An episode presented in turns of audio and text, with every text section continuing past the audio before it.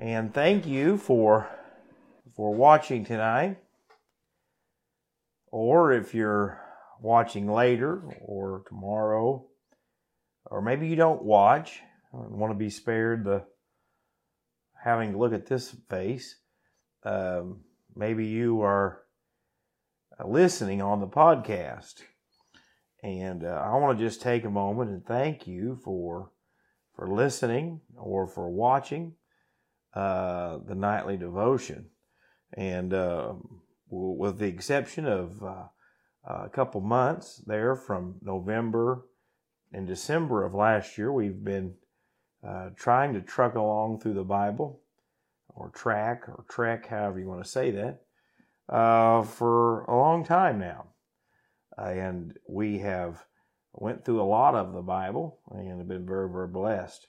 Um, but the question that most of you probably are asking is, why in the world do I have on bib overalls the last two nights? Well, there's a reason. Uh, one, I have gotten fat, and pants just aren't very comfortable. Uh, but bibs are.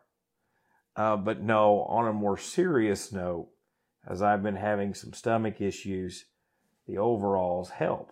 So uh, I think I'm going to wear overalls more often. But anyway, uh, so that's why I've been wearing overalls as the last couple nights.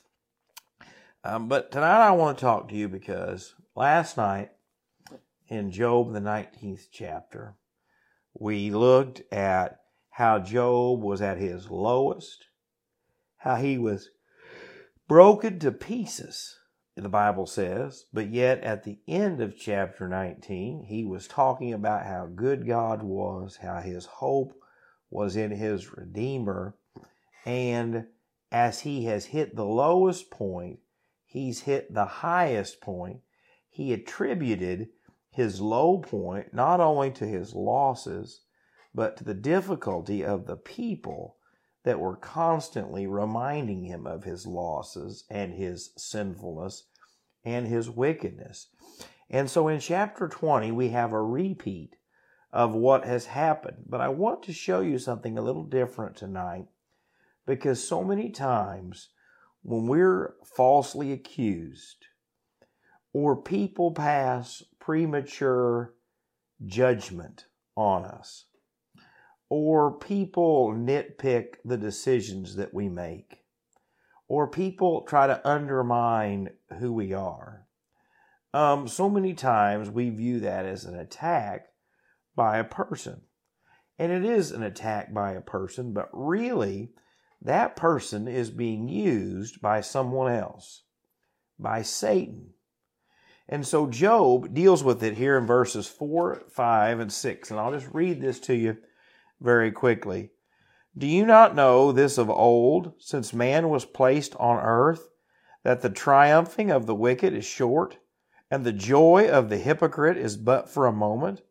Though his haughtiness mounts up to the heavens, and his head reaches to the clouds, yet he will perish forever like his own refuse. Those who have seen him will say, where is he?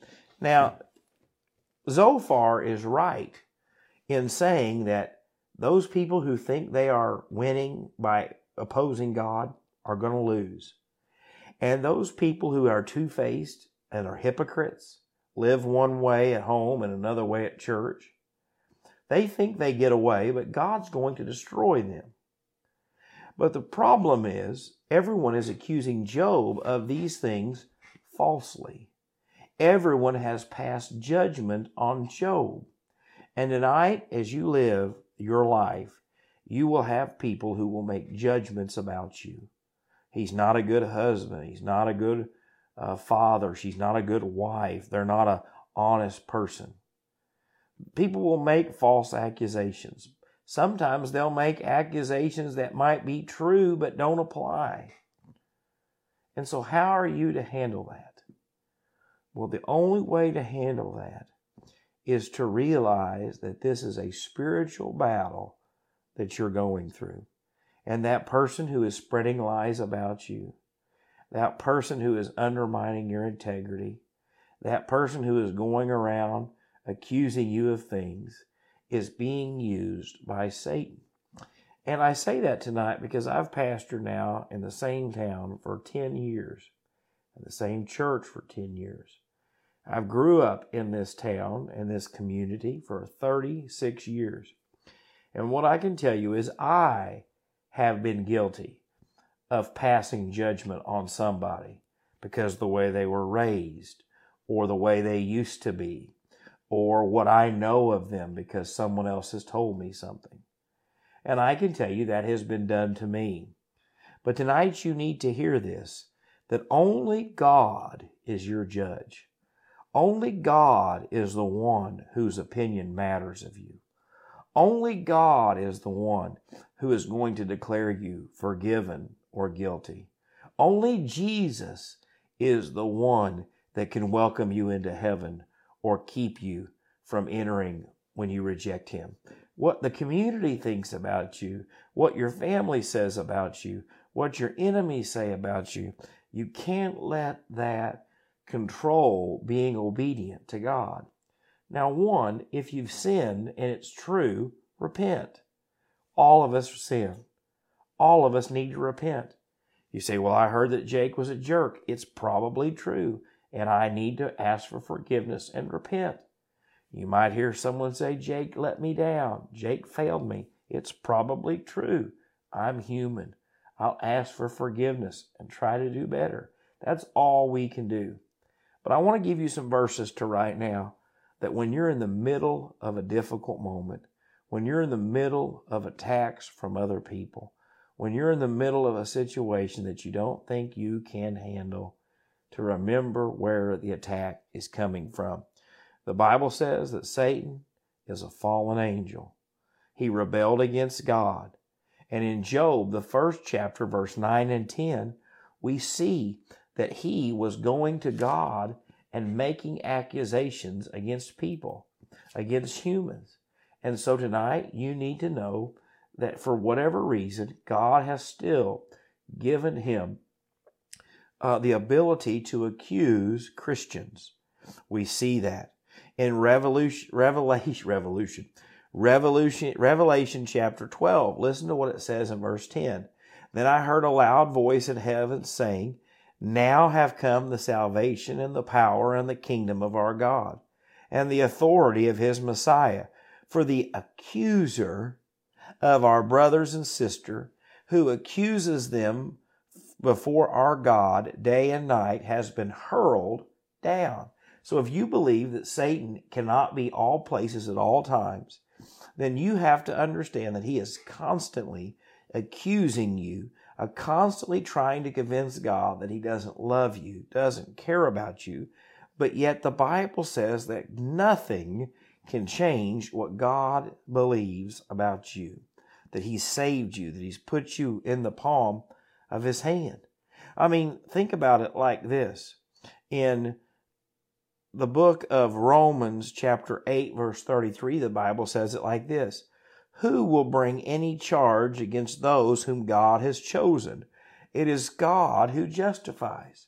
And so if Satan can't convince God not to love you, if Satan can't point out enough of your faults that God would get rid of you, friends, you have to stop believing the lies that the people that he influences make against you. It doesn't matter. I know it hurts. I know it's painful. I know it's difficult.